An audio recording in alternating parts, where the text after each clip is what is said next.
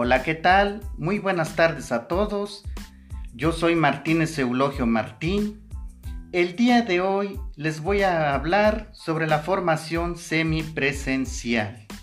En estos días, por la pandemia del COVID-19, en nuestro país y el resto del mundo, la mayoría de los docentes, tanto de educación básica como de educación media y superior, nos encontramos involucrados en este tipo de modalidad.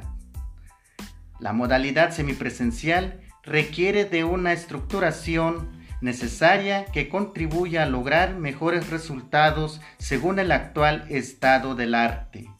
Para García y colaboradores, 2008, los objetivos fundamentales que deben ser cumplidos en la modalidad semipresencial exigen que la implantación de las asignaturas tengan que 1. Estructurarse para favorecer la organización y desarrollo del aprendizaje y propiciar que no se produzcan bajas por razones académicas. 2. Fomentar la formación de valores. Este aspecto es muy importante para el desenvolvimiento satisfactorio de todas las tareas planteadas. 3 ejecutar un amplio y progresivo empleo de los medios de enseñanza y las tecnologías educativas que posibiliten el aprendizaje independiente del estudiante y compensen las actividades de las clases de la modalidad presencial con un mayor tiempo de contacto entre el docente y los estudiantes. Y 4.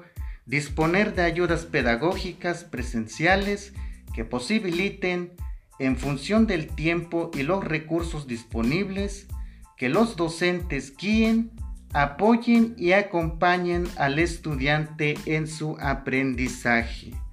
Los medios utilizados en la modalidad semipresencial destacan los medios audiovisuales como los videos, transparencias, audiocasetes, la radio, la televisión educativa y los medios informáticos como el software educativo, los materiales en formato digital, los laboratorios virtuales, multimedia, correo electrónico, las plataformas interactivas, entre otros.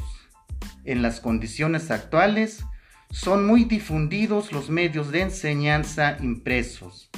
Dentro de los medios impresos deben ser señalados el texto básico, la guía de estudio para el estudiante y la guía del profesor.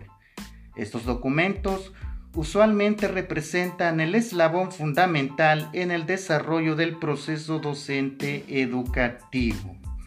Por mi parte es todo, espero que haya comprendido este tema. Muchas gracias y nos vemos hasta la próxima.